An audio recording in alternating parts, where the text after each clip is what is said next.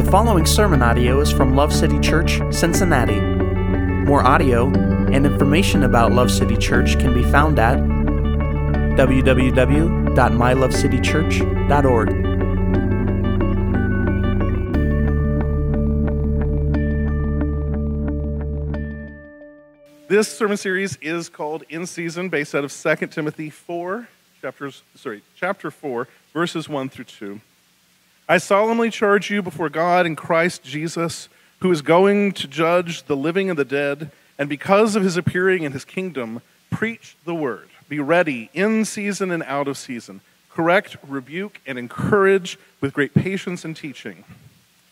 This assignment that we have been given in this sermon series, according to Vince, will is for us to preach out of a set of verses that was particularly meaningful, impactful, encouraging, corrective for us over this past year. Now, as many of you know, uh, I am one of the pastors of this church. We should have all been here so you could see all three of us. You'll know me because I'm the tallest of the three. I also am the one that wears glasses. Okay, so uh, that's just a joke. Anyway, So, um, but for me, I'm also, am I, I suppose, I'm a professor at Ivy Tech Community College in Lawrenceburg, Indiana, just across the state line on the 275 loop. I also am finishing my PhD in biblical interpretation. So, when you ask me to pick a passage that's been particularly meaningful, impactful, encouraging, or corrective, then I'm just going to hand you the book right back. Okay? And some of you were joking with me that I tend to preach a little bit long, and that's compared to Vince, which is amazing. I didn't realize I talked that much. but I will keep it to one chapter today. But sadly, Panera did not deliver the box lunches, so I hope you ate a big breakfast. Okay. Now, so with that, the to turn to our passage, we're going to be Ezekiel chapter 34 today. And the, the prompt that I am speaking from was more of an event or a series of events this past year that were particularly impactful for me in perhaps a negative way, but I'm hoping to turn it to a positive way. I don't know if you have noticed, but the church like the culture, is at war. We are fighting with one another over issues of little importance. And we are so convinced of our position that we are willing to call our brothers heretics and apostates. So, in light of that, I'm going to turn to a passage that sort of warns us against such things. In this passage, the Lord is speaking to us as shepherds and sheep. So, with, without much delay, let us jump straight into that. So, Ezekiel chapter 34, I'm going to read the entire chapter, and I will be summarizing in the sermon. The word of the Lord came to me, Son of man, prophesy against the shepherds of Israel. Prophesy and say to them, This is what the Lord God said to the shepherds Woe to the shepherds of Israel who have been feeding themselves. Shouldn't the shepherds feed the flock? You eat the fat, you wear the wool, you butcher the fattened animals, but you do not tend the flock. You have not strengthened the weak, healed the sick, bandaged the injured, brought back the strays, or sought the lost. Instead, you have ruled them with violence and cruelty.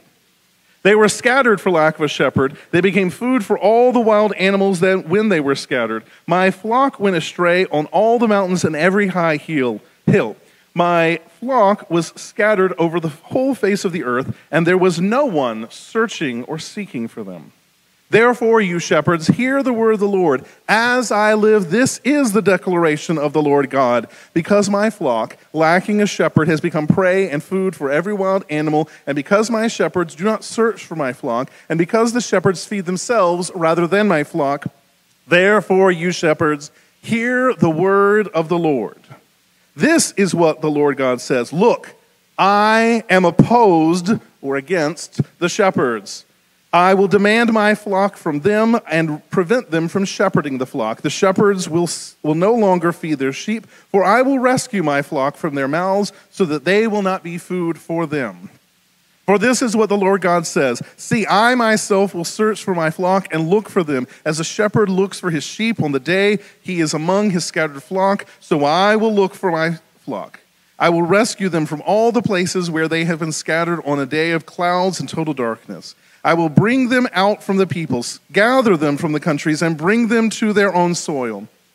I will shepherd them on the mountains of Israel, in the ravines, and all the inhabited places of the land. I will tend them in good pasture, and their grazing place will be on the Israel's lofty mountains.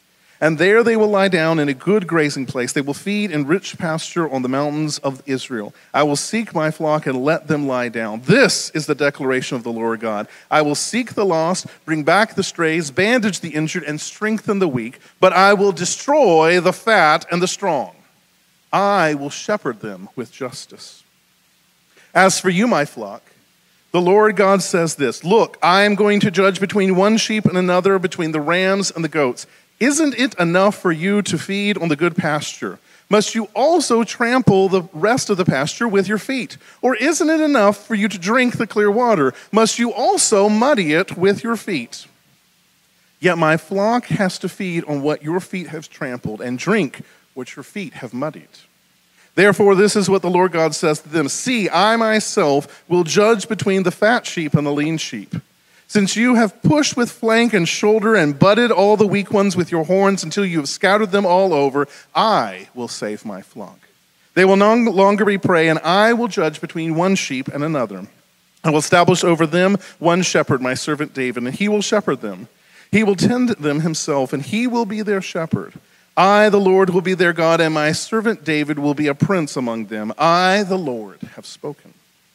I will make a covenant of peace with them and eliminate dangerous creatures from the land so that they may live securely in the wilderness and sleep in the forest. I will make them and the area around my hill a blessing. I will send down showers in their season. They will be showers of blessing. The trees of the field will yield their fruit, and the land will yield its produce. My flock will be secure in their land. I will not, I will, they will know that I am the Lord when I break the bars of their yoke and rescue them from the power of those who enslave them. They will no longer be prey for the nations, and the wild creatures of the earth will not consume them. They will live securely, and no one will frighten them. They will, I will establish for them a place renowned for its agriculture, and they will no longer be victims of famine in the land. They will no longer endure the insults of nations. Then, I will, then they will know that I, the Lord their God, am with them and that they, the house of Israel, are my people. This is the direct declaration of the Lord God. You are my flock, the human flock of my pasture, and I am your God. This is the declaration of the Lord God. Now, I don't know if you have noticed, blessed be the name of the Lord and his word to us. I don't know if you have noticed, but there was a lot of repeated images in this passage. So that's going to help us keep it from being a four hour lecture. Again, but lecture. so, uh, with that, I'm going to point out today the two roles in church or in our society and the four effects of lingering sin in our community. And when this passage was written, many centuries ago, it was to a people on the brink of destruction, on the brink of exile. And I said to my wife this morning, because I made the mistake of looking at Twitter before I came to church today, and I asked her if we are living in the decline of our civilization. Is that why we are so mad at one another? We are seeing the world around us, the church around us, the culture around us, our neighbors, and our former friends falling into destruction.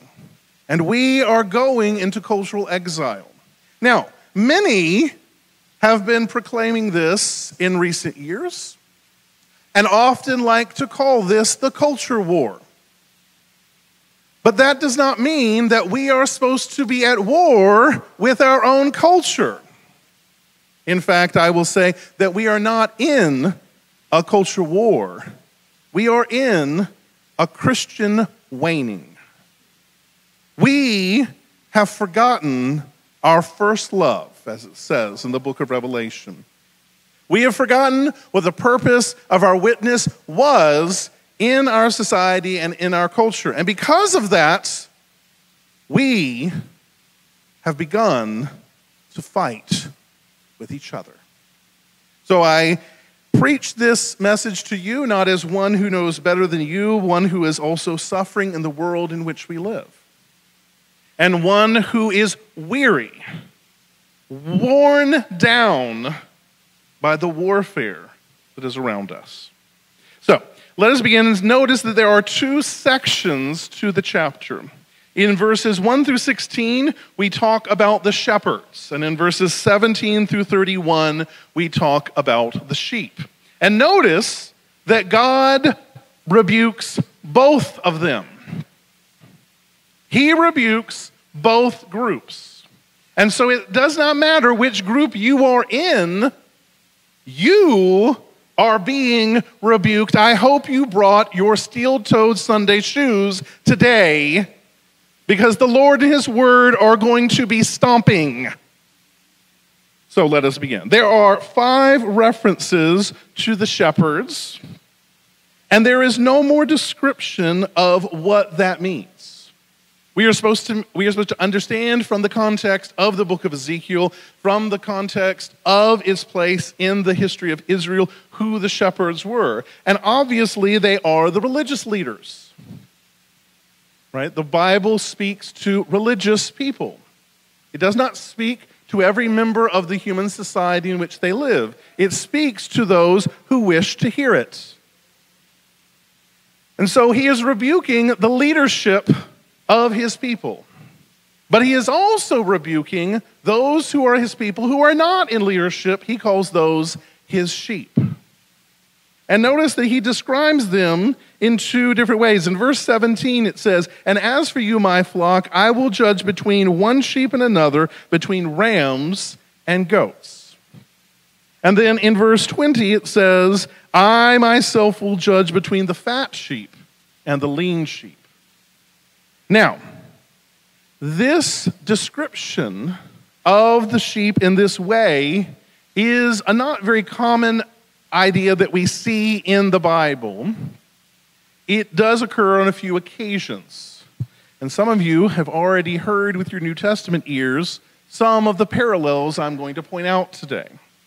Now, he says to the shepherds, I will demand my flock from them and prevent them from shepherding the flock. This is a very harsh warning. Because you remember, in the time that Ezekiel was written, there are only two offices that are called shepherd the Messiah prince, the king, and the anointed priest. And both of those are hereditary offices. They are neither elected nor appointed, they are given to you by right of birth. And God says, I the one who gave you and your family, your ancestors, and your lineage the right to rule, I'm taking that away now. Woe to us who live in a culture called the church where we are not appointed by our lineage. How much more so will the Lord take away our place of leadership if we do not follow his leadership? So, no one who is a leader in this church, the church at large, or this church here, is exempt from the rebuke of the Lord. And I want to mention here that all of the people who will be preaching in this series, we at this church see as leaders. There is a very slow and methodical process by which you are selected to be a leader in this church. We do not hastily or abruptly, or for the purpose of popularity, select people to be the leaders of this church. And so we take great diligence to protect you the sheep from the wicked shepherds. And yet, the wicked shepherds still exist in the church at large. What wounds me so deeply in this past year, what provoked me to preach this message, was watching people who I respected as spiritual fathers and leaders variably bite each other to death over the political wranglings of our nation. And if some of you thought that you were braiding the whip in the temple with Jesus, as someone I saw on Twitter a couple of days ago say, be careful that you are not Saul gathering stones for Stephen's execution. You better know which side of the debate you are on. And let me just say that Jesus does not care about our petty fights.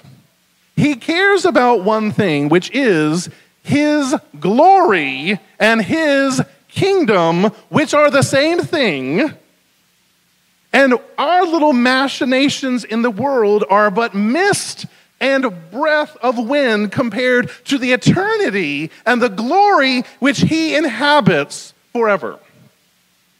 So, with that in mind, we should contend for the faith. We should preach the gospel in and season and out of season, being prepared to give an account for the hope that we have. However, may I say boldly and possibly without humility, your fights are not the gospel. Okay? So let us then look at the image of those in the flock that are being divided. Now, the image of rams and goats, like I said, is not a very common one. It occurs in Psalm 50 when it is discussed to, when it's used to describe the separation of the faithful and the wicked. And from there, it's picked up in Matthew 25, verses 31 through 46, in which Jesus talks about separating the redeemed from those who simply claim to be his follower. And they said to me, But Lord, we did all these things in your name. And he said, But I don't know you. Be, depart from me into darkness, those who are not mine. Now, the image of the fat and lean sheep has no other direct parallel in all of the scripture, which I find fascinating because it's such an interesting image. Because what has made one sheep fat and another sheep lean is their fight with each other. Right? If you go back to the passage in 17 through 31, the fat sheep have pushed the lean sheep away. They have made it difficult for them to eat and to drink and to be sustained by what the Lord has provided for them. That is why they are lean, and that is why they are fat. That's not unique to just Ezekiel, is what I'm saying. That is what has happened every year in every community of faith. And it is not right. The closest parallel we can find to that image of the fat and the lean sheep, and with it a little bit of this idea of the shepherd, occurs in Zechariah chapter 11, verses 4 through 17. And tell him to put it up, so I'm just going to read it to you. The Lord my God says this Shepherd the flock intended for slaughter. Those who buy them slaughter them, but are not punished. And those who sell them say, Blessed be the Lord, because I have become rich. Even their own shepherds have no compassion for them. Indeed, I will no longer have compassion on the inhabitants of the land. This is the Lord's declaration. Instead, I will turn everyone over to his neighbor and to his king. They will devastate the land, and I will not rescue them from their hands. Pretty stark. So I shepherded the flock, intended for slaughter, the oppressed of the flock. I took two staffs, calling one favor and the other union, and I shepherded the flock. In one month, I got rid of three shepherds. I became impatient with them, and they also detested me. Zechariah's cleaning house in the church, is what we're saying. Then I said, I will no longer shepherd you. Let what is dying die, and let what is perishing perish, and let the rest devour each other's flesh. If I may make a comment about that. How often have we become weary of doing what is right and to have decided to just throw our hands up and walk away from the community of faith which we are called to ourselves? That's what we're going to talk about today.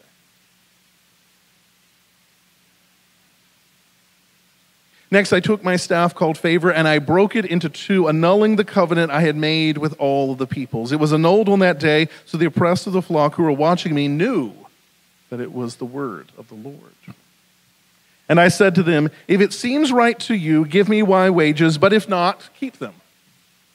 So they weighed me my wages, 30 pieces of silver. And throw it to the potter, the Lord said to me, this magnificent price by which I was valued by them. That's sarcasm, which I'll explain in a second. So I took the 30 pieces of silver and I threw it, to the, threw it into the Lord's house to the potter. And then I cut into the staff, my second staff called union, annulling the brotherhood between Judah and Israel. And the Lord also said to me, Take up the equipment of the foolish shepherd. I am about to raise up a shepherd in the land who will not take care of those who are perishing, and he will not seek the lost or heal the broken. He will not sustain the healthy, but he will devour the flesh of the fat sheep and tear off their hooves.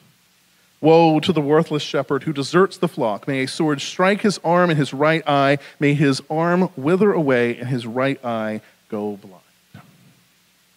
Now, the 30 pieces of silver in Zechariah is the price of a slave, the price of one considered by their society as worthless and subhuman. Here's Zechariah acting in the role of the Lord as the object lesson, is doing his best to correct the faults of the worthless shepherds around him. In one month, he gets rid of three of them, and they get rid of him because he gets worn out. And he says, I've worked for you one month, pay me what I'm worth. And they say, You're worth nothing. How true, how often it is that we say that to one another in the community, the family, the brother and sisterhood of faith. You are worthless to me. Told you to put the steel shoe, shoes on. I'm coming. It's coming for you. Verses 12 through 13 and they paid me by wages 30 pieces of silver, and I threw it to the potter, is used to describe Judas in Matthew 26 and 27. So, just after in Matthew, Jesus talks about separating the sheep from the goats, those who are his from those who are not his, Judas betrays him for the price of a slave.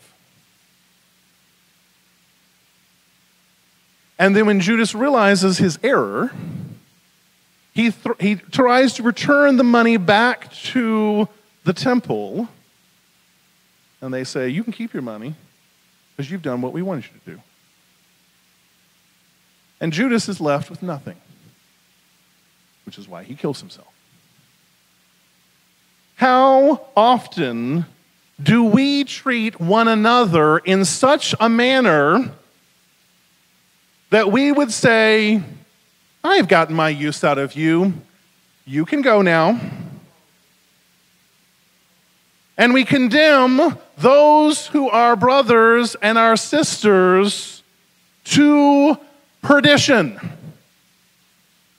How often do we fight with one another over the bountiful blessings of the Lord? Remember, the sheep are pushing on each other so they can get more of the food and the water that God is prodigiously providing for all the sheep. We must be on guard. What is the error of the shepherds? They do not seek my sheep. They do not gather my flock. They do not protect my people. What is the error of the sheep? They do not provide and protect one another.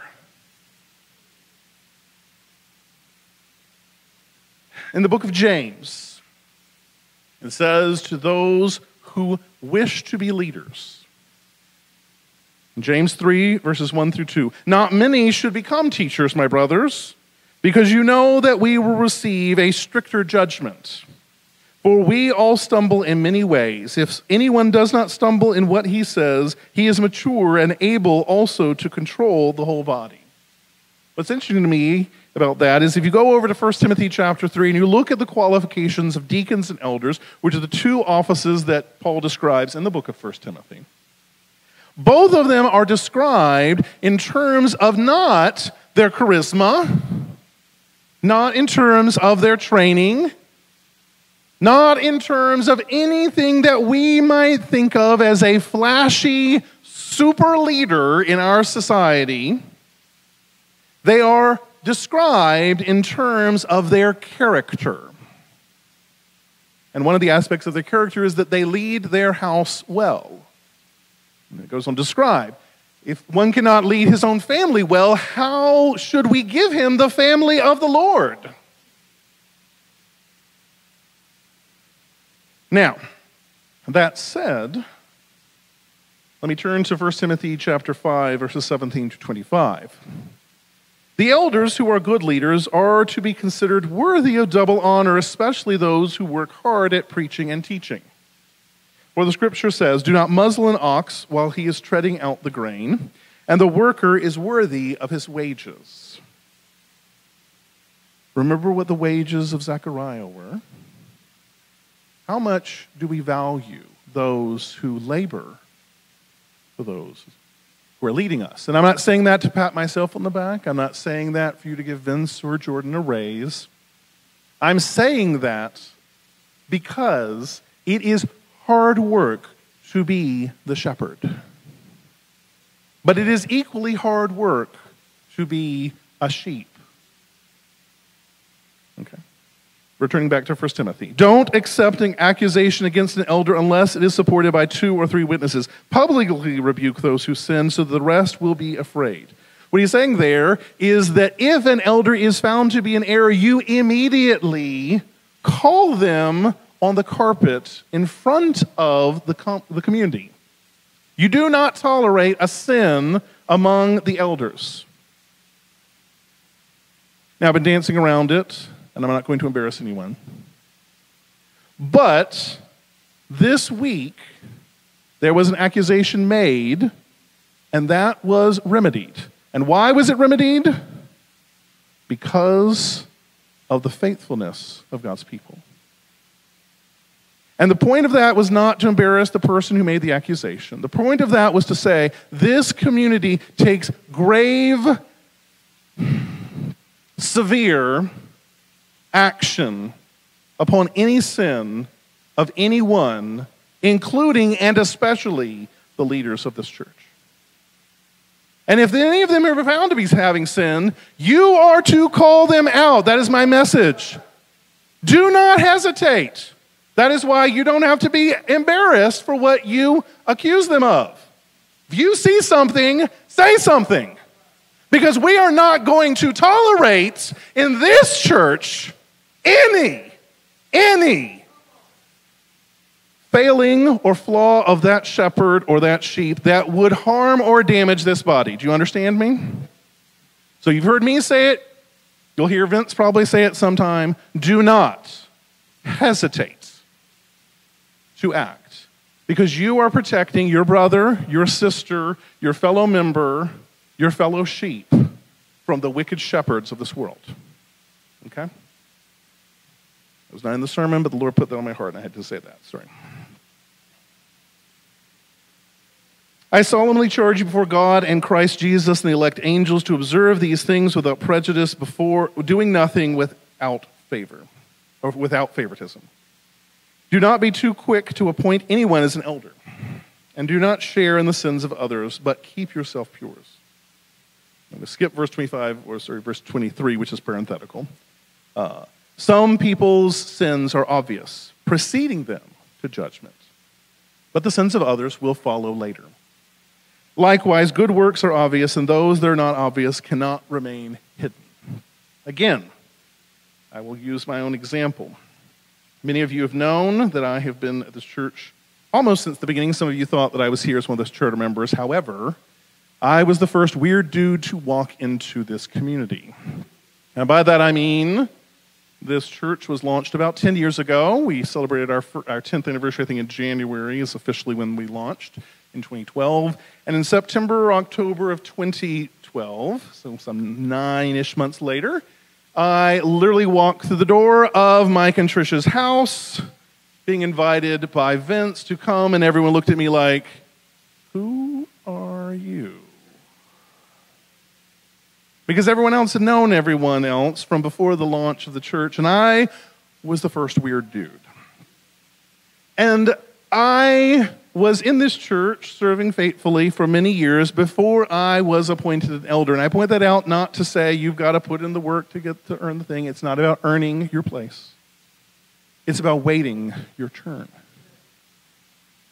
When God is ready for you to be a leader, he will make you a leader. And when he is not ready for you to be the leader yet, you have to be a sheep. Because a good shepherd has always been a good sheep. We are always under authority in the church, right? So, we here are a non denominational church. We don't belong to a denomination. But even within denominational life, you are under authority. And that authority ultimately goes back to the guy who sits on the throne from eternity past to eternity forever. He is the shepherd of his people. We are just his assistant, appointed for a time and for a purpose to guide his people. Right? And that's the problem with the wicked shepherds is they forgot who they were. They thought they were the big dog in town and that they could do whatever they wanted to. And some of the sheep started looking like the assistant shepherd because they started thinking they were the big dog in town and they could push people around without remorse. So let's dive into the four effects of lingering sin in our church community. That was just page one. Okay? Now, I'm to try, I'll try to move fast. I'm not going to take too long, but I got to speak what the Lord has for me say. Okay. So the first, now some of you will know that I grew up Baptist, as my wife. And uh, in the Baptist church, you were taught to alliterate your sermons. So if you were taking notes and you want to know what the letter of the day is, the letter of the day is S. Okay? So it's shepherd and sheep, and then it's S's of the four things. Okay, so that's, that's the letter of the day.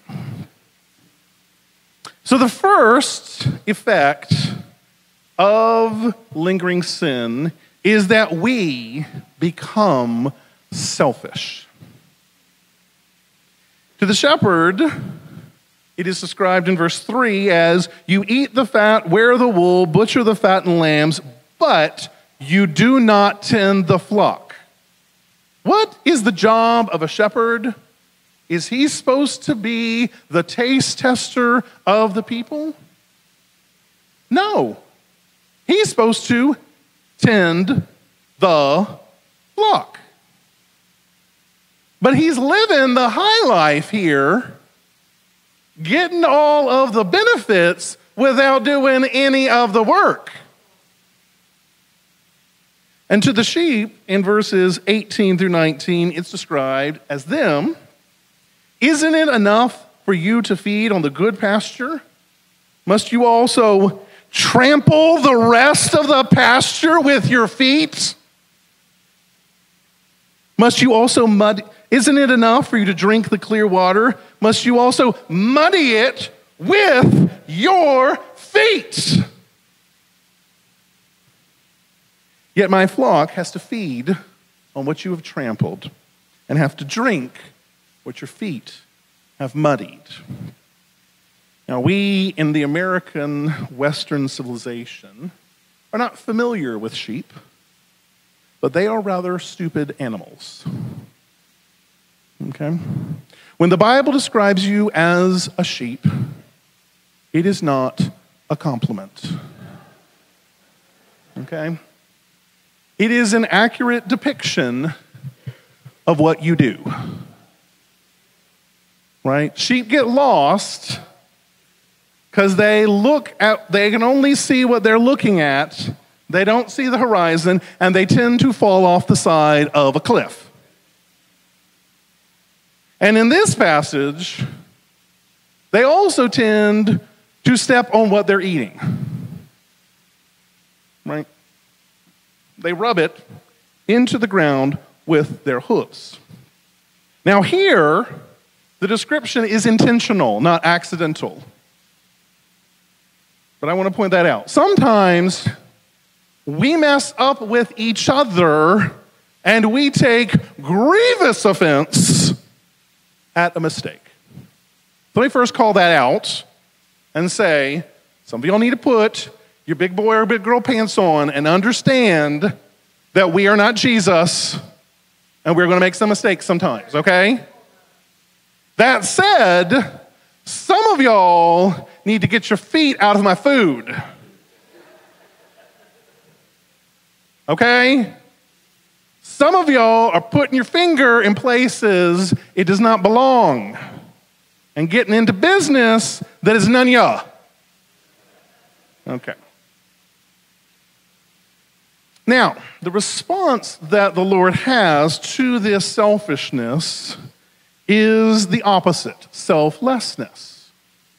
In verse 14, I will tend them in good pasture. I, their grazing place will be on Israel's lofty mountains, and they will lie down in a good grazing place, and I will feed them in rich pasture on the mountains of Israel. I will tend my flock and let them lie down.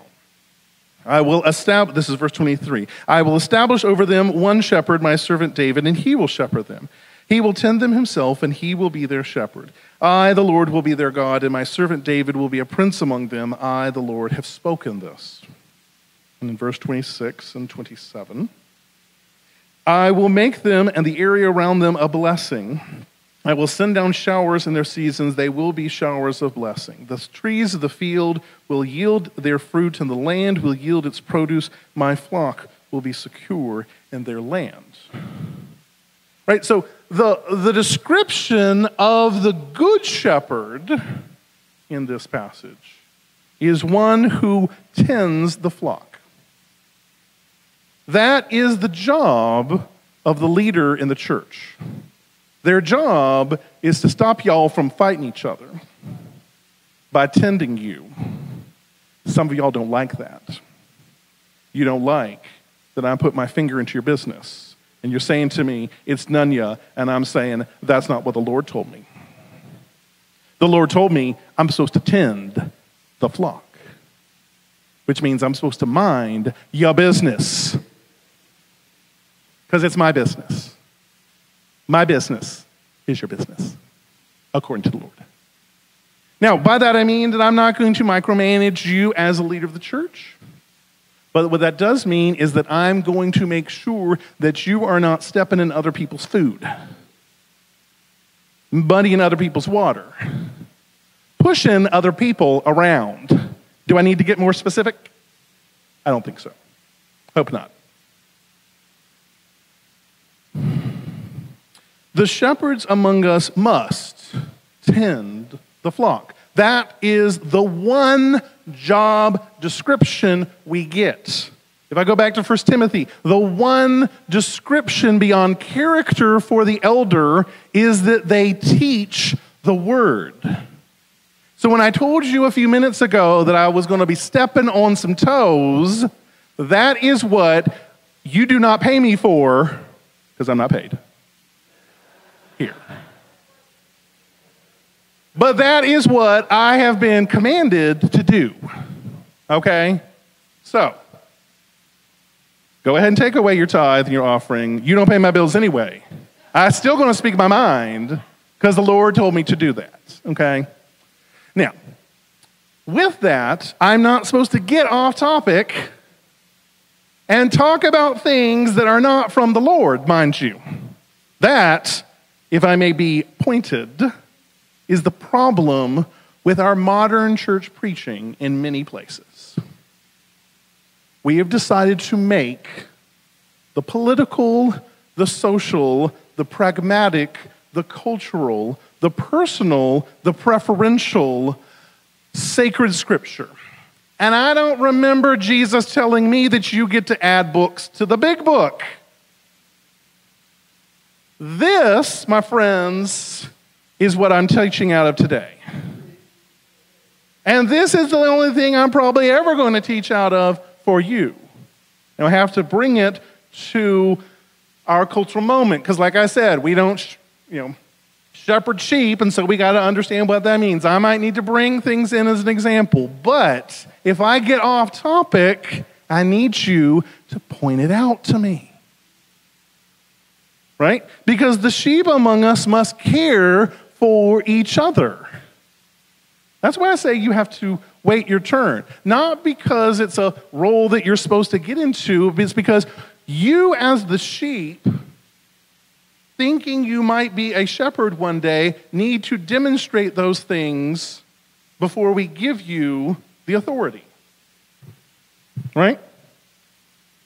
Because the way we select leaders in this church is that they show themselves worthy of leadership in such a way that many people thought they were already leaders in this church. Right? Which comes back to my story.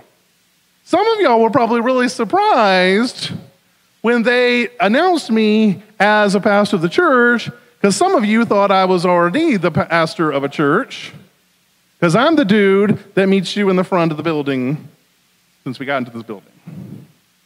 Right? Some of y'all probably didn't know that Jordan is as pastor of church, right? Because he's very humble and meek. He does an excellent job of leading us in worship. That's his role, that's his job. My role is, as my, as my wife would say, is putting out fires, solving the problems. By which I mean when, you know, things happen in this building and Vince or Jordan are primarily busy because they're leading the service, I'm the one running downstairs and helping the babies. And 50% of the time, it's my baby. So it's also my problem anyway. So, so I have a wild child, pray for me. Okay. So, we, the shepherds among us, must tend the flock. The sheep among us must care for each other. In fact, let us turn to the passage in 2 Timothy, chapters 3, verses 12 through 17. And I said turn, and sorry, you don't actually have to turn. I'm going to read it to you. In fact, all those who want to live a godly life in Christ Jesus will be persecuted. We take that verse and stitch it on a quilt and hang it in our house, and we think that that's what the world is doing to us. I'm just going to leave that there. Let that just burn. Okay. Evil people, here's what, here's, however, what I think he's saying to Timothy. Evil people and impostors will become worse, worse, deceiving and being deceived. Paul is saying the call is coming from inside the house, for those of you who've seen Scream, right? The killer is already among us. We may, as a community of faith, be at war with a world trapped in their sin, but the killer is already in the house. The problem is that we need to make sure that we are not stabbing each other in the back when we say that the world is persecuting us. Okay, let me get back to scripture, sorry. But as for you, continue in what you have learned and firmly believed. You know those who taught you, and you know that from infancy you have known the sacred scriptures, which are able to give you wisdom for salvation through faith in Christ Jesus. All scripture is inspired by God and profitable for teaching, rebuking, correcting, for training in righteousness, so that the man of God may be complete, equipped for every good work. I selected this passage because this is the charge of Paul to Timothy. He's saying, Timothy, your mom and your grandma raised you right. They taught you all of the Bible that they had. And they implanted in you a seed that is now bearing fruit in our generation. Right? But what does he end it with? He doesn't say the leader of God, the elder of God, the deacon of God. He says the man of God. Now, ladies, you're in that too, but he was talking to Timothy. That's why he uses man.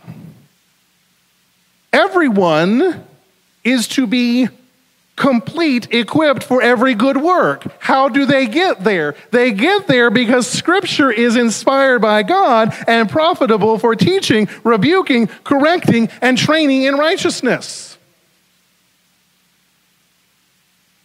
During the time that we, the adults, are in here, the children downstairs are having the seed of God's word sown in their life every week. And that is a very important value that we have at this church. To impart to our children the proper way of going. As, as Paul says to Timothy, you, from infancy you have known the sacred scriptures which are able to give you wisdom for salvation through faith in Christ Jesus. Right? And there are some of our children who've come in, who come in sort of like mid cycle, mid program, right?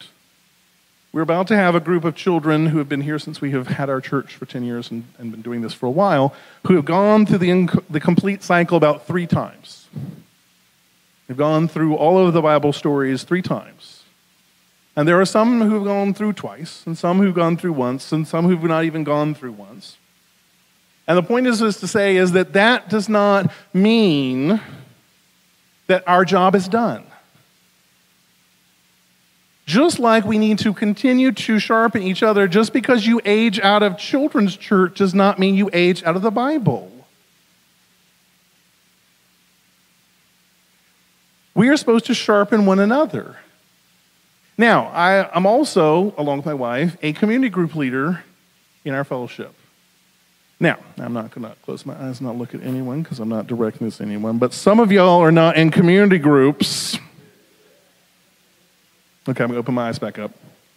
And that's a problem, not because we need you to carve out another night of the week to show your fidelity to us, but because that is where the true learning happens. You listening to me prattle on with my alliterated points is only part of the equation of how we train you, teach you, rebuke you, and correct you.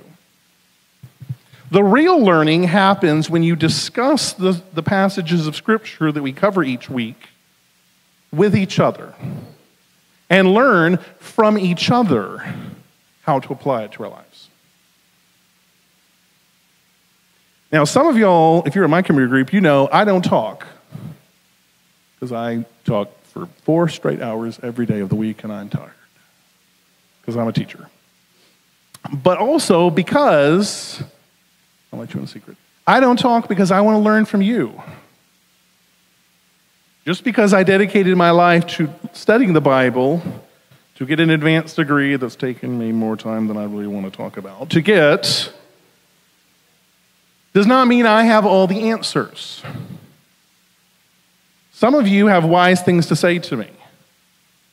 Again, I'm not going to call any of my community group leaders out here. But there are times when one or two of you get caught up in the spirit, I, my wife, would like to call it, and you start preaching a sermon at us, and my wife is just over there, just, yes! I'll call my wife out. I can embarrass her. She's married to me.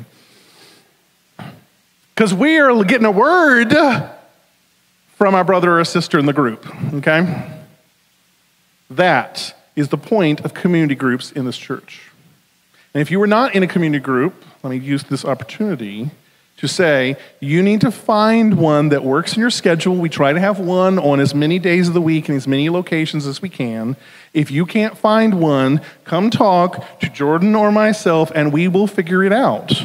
Because it is that important to us that you get into community and discuss the scriptures with one another. Okay? Page two. All right, now we can get to page three. All right. The second effect of lingering sin is that we become savage with one another. We are first selfish, and then we become savage. To the shepherd, he says, You have strengthened, you have not strengthened the weak, healed the sick, bandaged the injured, brought back the strays, or sought the lost. Instead, you have ruled them with violence and cruelty. And the same verses verses 18 to 19 about muddying the water and trampling the grass also applies here for the sheep. What's interesting to me is the shepherd is not a ruler in their society. A shepherd, again, we're not maybe familiar with that image. A shepherd is usually a little boy whose job it is to make sure that mommy and daddy's sheep don't fall off the cliff. Many years ago, I was in West Africa, and I was visiting a village uh, doing mission, uh, doing, taking evangelistic mission to these villages that had no contact basically with the outside world. They were so far off, you have to get in the Toyota truck and put your hand on the roof because it's bouncing, because there is no road. It's just you, you know, going over the little hills and vales way out in the village. I got to the village and there was no one there, and I mean no one there right? There was no men except for one dude. So I'm thinking, okay, everybody's like working the field. This guy's like the dude. Let me talk to him. We go in, we talk to the dude. And he's like, oh, no, no. You can't talk to me. I'm just the youngest son. What do you mean, your youngest son? I said, well, I'm not the chief. The chief's in his house. And I'm not even the chief's son. I'm the chief's brother's youngest son. That's why I'm here. Like I'm through the translator, I'm talking to him. I'm like, I, I am so confused. Maybe I'm losing this in translation somehow. So we get the story. The translator's like, just tell me the story. He tells him the whole story, and then he relays to me. He says, okay, so what happened was someone had come and stolen all of their cattle. And the older brothers had gone to the market to go find it. They had got, if you like westerns, cattle wrangled. Right? Someone stole all of their cattle in the night, and they had to go down to the market, go find it before someone bought it and took it away. And he had been left behind because he was considered the least responsible one since he was the child. Child. He was like 30 years old. Okay?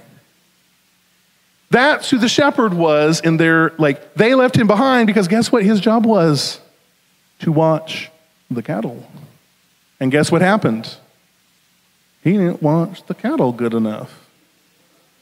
That's why they left him behind. That's the point. The shepherd is like the low man on the totem pole societally. His job is just to watch the sheep. You got one job, dude. Just make sure they don't fall off the cliff. You got that? Okay? Somehow that guy decided he was the king of the sheep and he's just going to do with them what he wants to. Okay? You ain't the king. God is the king. You're just the shepherd. And you're just the sheep. Okay? Now, what's interesting in this passage is that God comes back and he repeats all the things he said about the shepherd, and he says, I'm going to do those things. The shepherd does not, follow with me, strengthen the weak, heal the sick, bandage the injured, bring back the strays, or seek the lost. And then God says, I will seek the lost, bring back the strays, bandage the injured, and strengthen the weak. The only one he leaves out is, I have to, I have to go back and uh, highlight it in this passage, heal the sick in that passage. But everything the evil shepherd, the wicked shepherd, did not do, God says, I'm going to come and do. Why? That's the job. The job is to do those things. That's your job. Okay? So we're going to we're going to dive into those. I'm going to give you another alliterative series because I just can't help myself. I'm sorry. Right, this is my problem. I alliterate everything, as my wife knows. Strengthen the sheep is to reassure them. We look at that passage throughout Scripture in Job 4, verse 3, Isaiah 35, 3, and Hebrews 12, 12. Strengthening the weak is to bring assurance to those who are unstable. That is the point of church. That is why we meet once a week. That is why we have community groups. That is why we check in on each other. Because sometimes it gets real hard to live in this world. And sometimes we're not sure that even God loves us anymore. And I don't know exactly what that feels like, is like for you. But for me, that was my eighth grade year. When I was in eighth grade, my grandfather died. Three months later, my best friend shot the back of her head out. Two months later, after that, a girl I had been in class with since I was in kindergarten shot her head out. And I wasn't sure that God loved any of us anymore. If you have seen Forrest Gump, there is the scene in which Lieutenant Dan screams at the storm and tells God what he thinks of him. That was eighth grade for me. It got so bad that the school district psychologist had a meeting with my parents because they thought I was going to be number three on the suicide watch. Okay? And in that year, I met God in a way that is so powerfully real that I stand here with you today. When I say that God saved me in the eighth grade, I don't mean that He saved me for my sins that occurred at the cross many years ago. I mean that He pulled me out of that darkness so that I can be alive with you today, so that I can be the husband to my beautiful wife, that I can be a father to my child, and that I can be here teaching you of the mercy and grace and faithfulness of the Lord. That's what I mean by He saved me in the eighth grade. So, that is what church is for. But if we are just coming around and stomping on everybody around us, you're not getting that from the church. I'm try to keep it short, so I'm going to keep moving. Okay. The second one was heal the sick. Now we're talking about restoration. This occurs also in Psalm 41:3, Hosea 5:13, and many, many, many, many, many times in the New Testament. In fact, I think that's the funny part is God says there were five things against the shepherd. He mentions four of them that he's going to do. God does not forget, but he's like, oh, heals the sick. I forgot to say heals the sick. Well, I'm going to have to do that because it's like every chapter of the Gospels is Jesus heals the sick, and Jesus heals the sick, and Jesus heals the sick, and Jesus heals the sick. And he's like, guess what? Do you know who I am? I'm that guy from Ezekiel 34. Hello. And you know who really didn't like Jesus saying that kind of thing? The religious leaders who were the bad shepherds. Because they got the message and they knew what he was saying. Right? Jesus says a lot of crazy things that we miss culturally. Right? He's like, my favorite one is like, before Abraham was, I was. Except he didn't say I was, he says I am. Like, before Abraham was, you know, like 2,000 something years ago, I was there. Before him. Just like I am right now.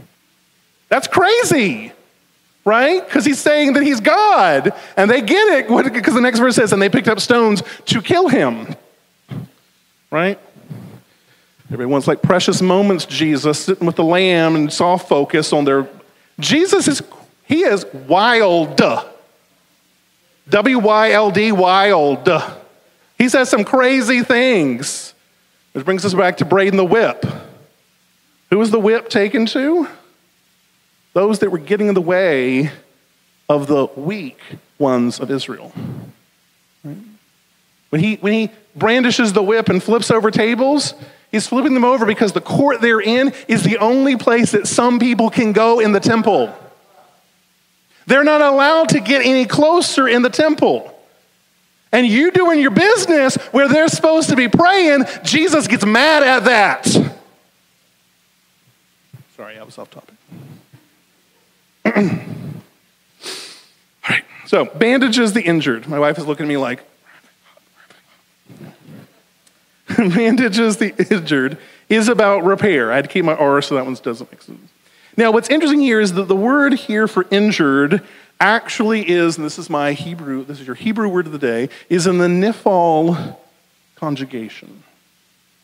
Nifal is the intensive conjugation in Hebrew. Means whatever you take, you make it extra, okay?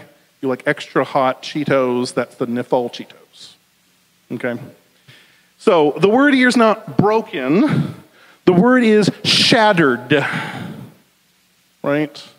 Now, I don't know if you've shattered a bone before. I met a friend in high school, we were on a ski trip, and she was skiing down the slope, and the snowboarder came behind her a little bit too fast, caught the back of her ski, ski whips all the way around, and her lower leg just breaks into a thousand pieces.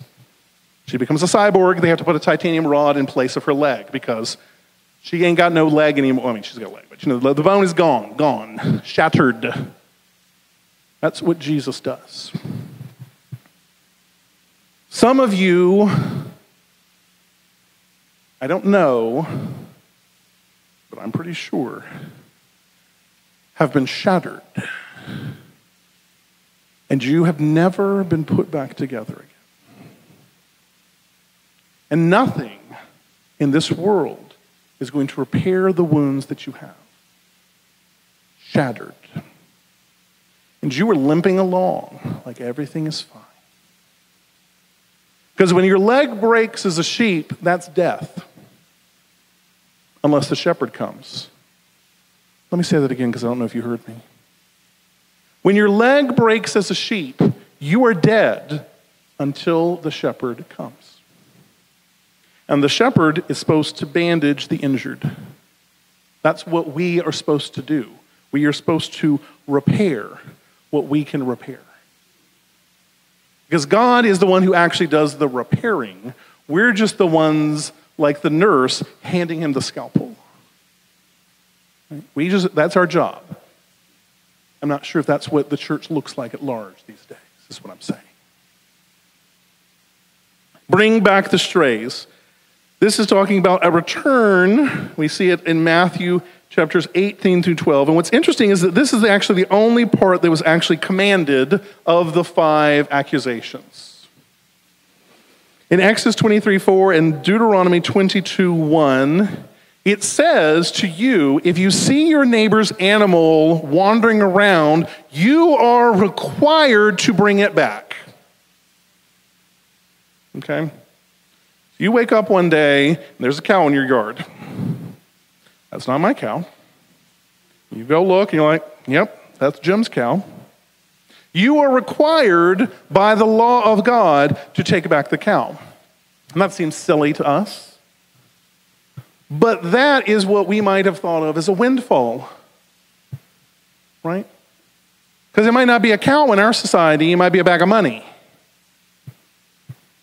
It might be an opportunity. It might be honor or glory that belongs to another. You are required to bring it back to get it to the right place.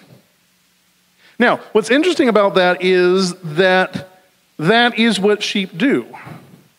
What causes them to be weak, what causes them to be sick, what causes them to be injured, what causes them to be lost is that they stray. Right? That we, we get a little bit off the beam. Now, I told you that we, we tend to major on the minors in our day. What I want to say about that is we need to know where the boundaries are.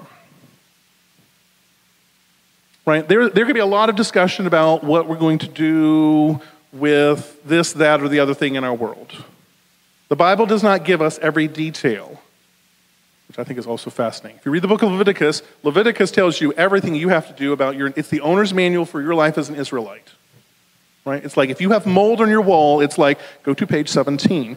All right, three three doves. Okay, hyssop. Yep. Get some water. All right, got it. Okay, kill the burn. Hyssop in the water. Sprinkle. It tells you how to get mildew out of your kitchen sink. Okay. But it doesn't tell us how we're supposed to live with people we don't like. Or does it? Because it tells us to be ambassadors of the gospel and to preach the word in season and out of season. So it tells us where the boundaries are. It tells us what our purpose is. It just doesn't tell us whether we're supposed to go to college or not. Okay? I'm not saying there's anything wrong with asking the Lord to give you a sign and a vision about that. I'm saying that you need to major on the majors. And all those minor details are going to fall into place. That said, when someone gets a little bit close to the electric fence and to the boundary of the gospel, we need to bring them back. Whoa, whoa, whoa, whoa, whoa, whoa, whoa, whoa, whoa. The book says we're not supposed to go we're there. Okay. Come on back. Let's go back to the book and let's look at what the book says and let's talk about it, right? Because you can get close to the electric fence, that's fine. Touch the electric fence, not so good. Cross the electric fence, really bad. You know what I'm saying? Okay. And finally, seek the lost. And this, of course, is about rescue. Now, again, this is what we see in Zechariah chapter 11, verses 16 that they did not seek the lost. I think that's so fascinating when you think about it in terms of the Israelite system of the king and the priest, right? They didn't have what we would think of as evangelism built into their system. In fact, the opposite was possibly true. And all of them got confused about that because they thought they were God's chosen people. And not only are we God's chosen people, I'm God's chosen from God's chosen people because I'm the priest. And God's saying to them, No, no, no, no, no. You're not supposed to just sit up in the temple. You're supposed to go seek the lost. Right? There's, in fact, a whole book in the scripture that God gives us about a guy who gets real mad at God when God goes tell, tells him to go seek the lost. That book is called Jonah. It's funny, it's really hilarious if you read it. Right? Because Jonah is having a pity party for four chapters. I don't want to go to the Ninevites. And he goes, and his message, I love it. His message was, God's going to kill all of you. Right? Like that's, he's like, fine, God, I'll do it. God said he's going to kill all of you. I'm done. Boom. And like a thousand people get saved. Right? The whole town gets saved. This giant city gets saved when he's like, you're all going to die up there. Right? Like, so funny to me. And what does he do? He's like, I knew that was going to happen because you're a God of mercy and grace and love. Well, I didn't want to go in the first place. That's us. We're so mad at God for telling us to go and save someone made in his image, loved from, by him from before the creation of the world, we mad at that. I'm getting heated up here. I'm sorry. Okay. we must be agents of the repair, the reassurance, the rescue, the restoration, and the return. So often we are willing to say to each other, to those of a different political persuasion, to those of a different denominational identity, to those of a different opinion about some social or cultural matter, don't let the door hit you on your way out. And yet, in John 10, verses 7 through 9, Jesus calls himself the Good Shepherd. He uses another image which I think is really funny here. He says, I am the Good Shepherd, my sheep know my voice. I am the door by which they come in and out. So you just told people to let Jesus hit them on the way out. Jesus doesn't hit people. That's not in what Jesus' business is. Jesus is not about slamming the door in people's face. Jesus is about being the door that is always open for us to enter. Right? That's an image we miss in Revelation, right? In Revelation, Chapter 22, it says that the city of God comes, comes and descends on earth, and God dwells in the city with his people, and there are no gates to the city. And what's funny about that is that if you actually read in the context, like the hell that we are so convinced of in this world is the world, by the way. Remember, right? The city of God comes down, and the rest of the world turns into hell. This is where some of y'all want to live, is what I'm saying. You're too fascinated with this world, right? You're, you're, you're living the part that's about to be hell. And the people in hell can come into the city whenever they want to because there's no gate. There's no one stopping them. They just don't want to. Why? Because they have been convinced that this God who dwells in this city with his people is not for them. Who told them that? Who told them that you were not welcome in God's house? It wasn't Jesus. All right, let's keep going. Sorry, I'm going to go. We are selfish, we are savage, so we are scattered. They were scattered for lack of a shepherd. They became food on all of all the wild animals in the hills. They became uh, went astray on the, all the mountains of the hills. They were scattered over the whole face of the earth. They've pushed with their flank and, flank and shoulder and butted with all the weak ones with their horns until you have scattered them all over. It is, both the, it is both the consequence of both the shepherd and the sheep that we are scattered. We have a tendency to want to scatter each other. People get in our way, people are bothersome to us. Now, the images here of those three things they are food for all the wild animals, they are astray on every high place, and they are scattered on the whole earth are very common images that we see in the Old Testament. And the image of food for the wild animals in Deuteronomy 28 26, Jeremiah 7 33, 16 4, 19 7, and 34 20, Jeremiah says it a lot, is an image of judgment. To be food for the wild animals means that you are being punished for what you have done. And those that found them devoured them. Their adversaries said, their said, but we are not guilty, for they have sinned against the Lord, their right, against their righteous grazing land, against the hope of, the, of their ancestors, and against the Lord. The nations that came upon Israel and Judah did so because Israel and Judah forgot who they were to worship and serve. That's what God says. I've sent the Ninevites, I have sent the Assyrians, I have sent the Babylonians against you because you have forgotten who I am. But I'm going to judge them too because they came against my holy people. Does that blow your mind a little bit? That God sends the judgment, but He also judges those who are the judgment that He sent. Because God's going to be in control. God's, God, God's got a plan. they are astray on every high heel. That is, heel, I don't, sorry, that's my southern accent coming out. High hill. That is an image of idolatry. And again, this is interesting because this is the passage that Jesus picks up and flips over the other way. In, in Matthew chapter 18, verse 12, which we already referred to before, he says, If someone has a hundred sheep and one of them goes astray, does he not leave the 99 on the hillside and go and search for the stray? The hillside in ancient cultures was where you went to worship God, right? Because, you know, it's like they say in Texas the higher the, hill, the higher the hair, the closer to God.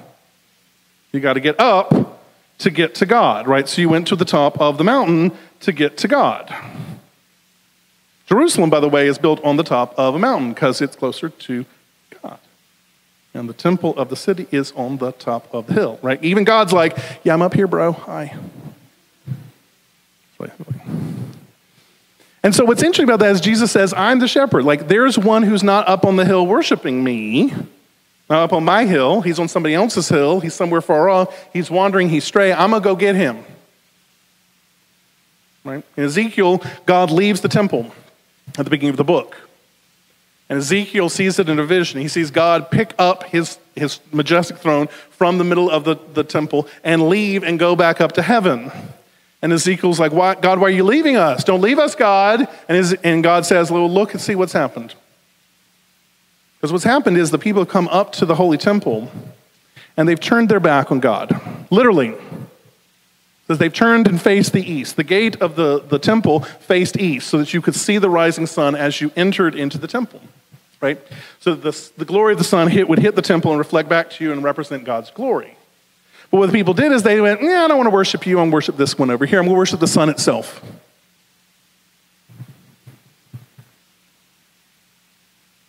How often do we worship the reflection, the poor imitation of what God is?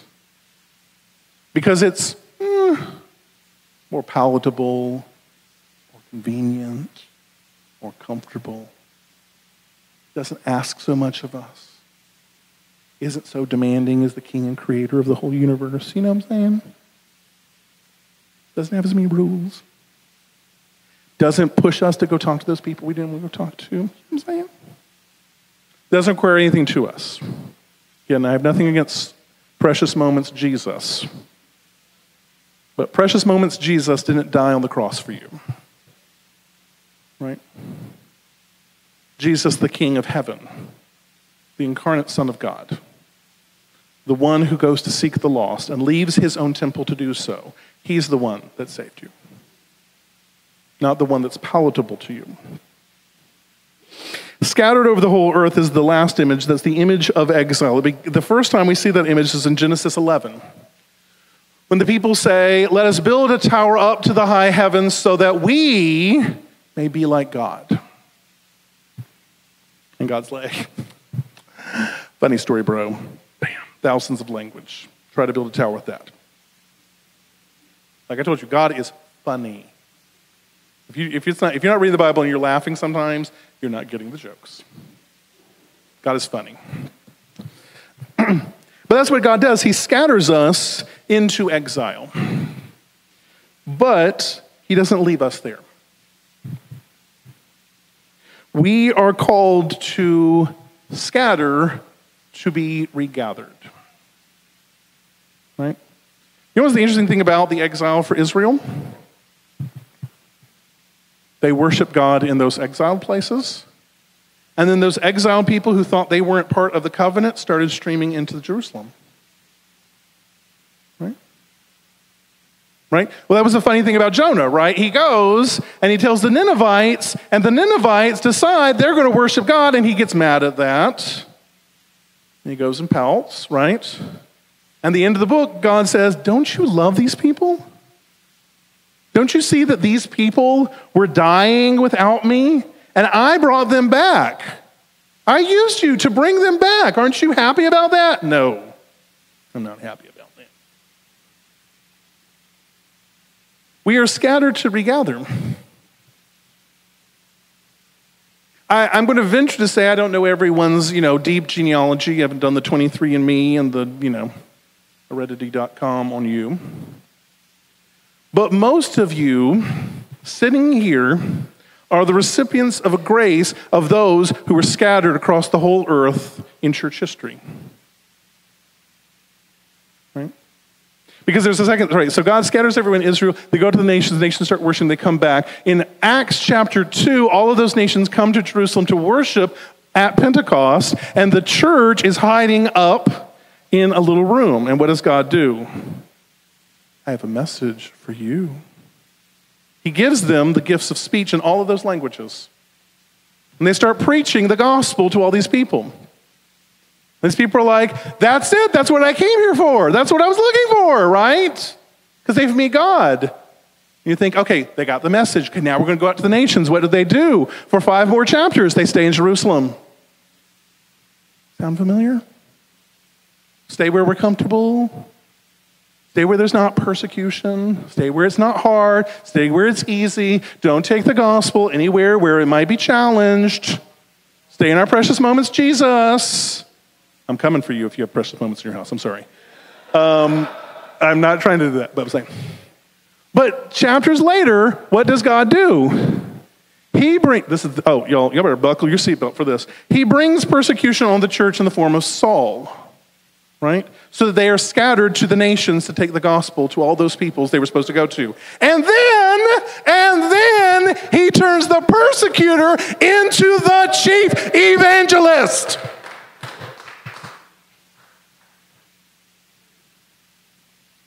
That's crazy.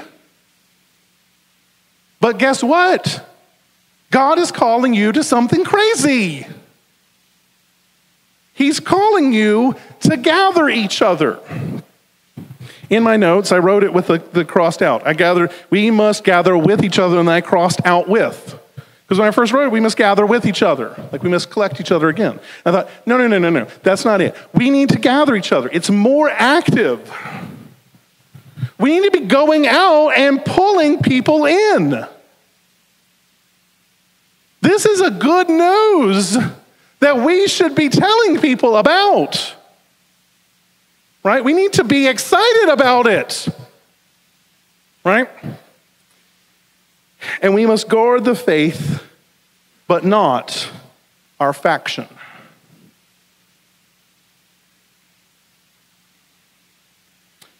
So, again, the, the sort of motivation of this sermon was that I've gotten real tired of people who call themselves Christians screaming at each other about who's the better Christian. Real tired. And I'm real tired of Christians pointing fingers at other Christians and saying all sorts of wicked things about each other because it makes them feel better. I'm real tired of that. Okay? We are called to guard the faith, not our faction. We are not, to, we're not called to guard America or our political party or whether we view this, that, or the other thing, whether we put our left shoe or our first shoe on right. That is not the point of the Bible. You are called to guard the faith. The beauty of the gospel is that it can be comprehended by a child. Right? The gospel first entered my life through the, west, the witness and testimony of my godly parents and through the witness and testimony of those godly members of the church that I grew up in when I was six years old. When I was six years old, I understood that I needed Jesus. It then took me seven more years till I was in the eighth grade to figure out what that meant. It took me probably another seven to 10 years again before that was tested in my life. And every so, I've luckily gotten off the seven because after three times I was like, I got it. Okay, I got it. We don't have to bring the test every seven years. I got it. But that faith which the six year old Andrew could understand, I am still trying to figure out today. You don't have to have all the answers, is what I'm saying. You're not called to be the systematician who gets it all and put, dies it all up with the note. Do not be afraid of that. You are called to bear witness to the truth to which you have seen, to the hope that you have, to the faith handed down to you from the Lord. That's all. You got that part, you understand that part, that's all you got to go. All those other questions, then we go, well, we're just going to have to go consult the book on that. Right? Okay. Now, the last part I think is funny because it's we were selfish, we were savage, we were scattered, but we have been searched. But that's the problem. The shepherd didn't go search for those that were savaging and selfishly scattering each other. He let the sheep go away. He forgot what his job was. And there was no one searching or seeking for them because my shepherds do not search for my flock.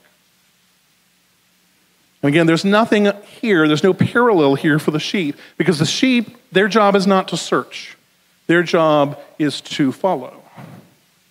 Right? They're not, we're not responsible for doing that, but those who are leaders are. But this is what the Lord says See, I myself will search for my flock, and I will look for them. And what's funny about this, and I'm just going to read it to you, he talks about the three, those three judgments, right? The, the judgment, the idolatry, and the exile in the last passage. And he refers to all three of those in the way he searches them. For I will look for my flock, and I will rescue them from all the places to which they have been scattered. I will bring them back from the nations and the peoples and bring them back to their own soil, exile, and on to the mountains of Israel and the ravines and all the inhabited places. I will shepherd them not the idols. God is going to search and bring back all of us. That is what the Holy Spirit does. He's pulling and tugging on all of us to return. The parable of the prodigal son is about us. Because we're the ones who thought, I got it. I don't need you, God. Just give me your stuff and I'm going to go and be happy on my own. Did not go well for us. And we go back and we're like, okay, God's not going to love us anymore. That's fine. I mean, I've done too many things for God to love me back. And what is God doing? He's looking out the window waiting for you. And then he goes running down the hill to get you. And again, that's a cultural image we might not know, right? parents in these cultures, and even today in our culture, parents do not subjugate themselves to their children. We have honor and shame, and we're not going to break that honor. We are too proud to humiliate ourselves in front of our children. But God is not too proud to humiliate himself. As it says in Philippians 2, Jesus, being in the very image of God, possessing all of the glory of the Father, humbled himself to the point of death as a slave on the cross. You can't get more humiliated than Jesus. So go ahead and try. You're never going to out humiliate yourself, so don't be worried about that. Right? We must search for the lost, for those who are under judgment by our society, by the pretenses of our religion, by the culture that we live in, and most sadly, by our own judgmental attitudes. We must seek the lost who are caught in sin. Because we were caught in sin once. Maybe you just didn't know how tangled you were. Right? At six years old, some of you were going, Well, you probably didn't know how much of a sinner you were. And, like, I guess that's good, right? Because don't have to, I mean, don't get yourself more tangled than you need to be, right? So as soon as you're like, I need help, I'm tangled, that's when the rescuer needs to come, right? So if you're tangled in sin, don't feel like you need to just you know, as it says in Romans, don't feel like you need to fill up sin so that grace can abound all the much more. Just come on back. We must search for the lost in exile and those who've been scattered by this world. So there are two roles in the church the shepherd and the sheep. And there are four effects of this lingering sin in our community. We were, sav- we were selfish, we were savage, we were scattered, and we needed to be searched for. And the passage teaches us that we must be on guard. We must tend the flock and care for one another. We must be agents of reassurance, restoration, return, repair, and rescue. We must, must gather each other and guard the faith, and we must search for the lost. Let us pray. Dearest Father, we thank you that you are a God who searches for us. You are not a God who is so high and exalted and above us that your honor and your glory are threatened by humiliating yourself. In fact, you are a God who fills up all of reality, for you have come to be with us. You sought to dwell among us in the tabernacle and the temple. And then you took on humanity to dwell with us. And then you sent your spirit, your own self, to live in us. We thank you, Holy Father, Holy Son, and Holy Spirit, that you are a God who searches for us. And we pray, Lord, that you would search out our own hearts and root out the selfishness and the savagery that dwells within us because of this body of sin. And we pray, Lord, that you would help us to be agents and ministers of your gospel in this world. Thank you for listening to audio from Love City Church, located in Cincinnati, Ohio. Feel free to make copies of this message to give to others, but please do not charge for those copies or alter the content in any way without permission. To give, or find out more about Love City Church, visit www.mylovecitychurch.org.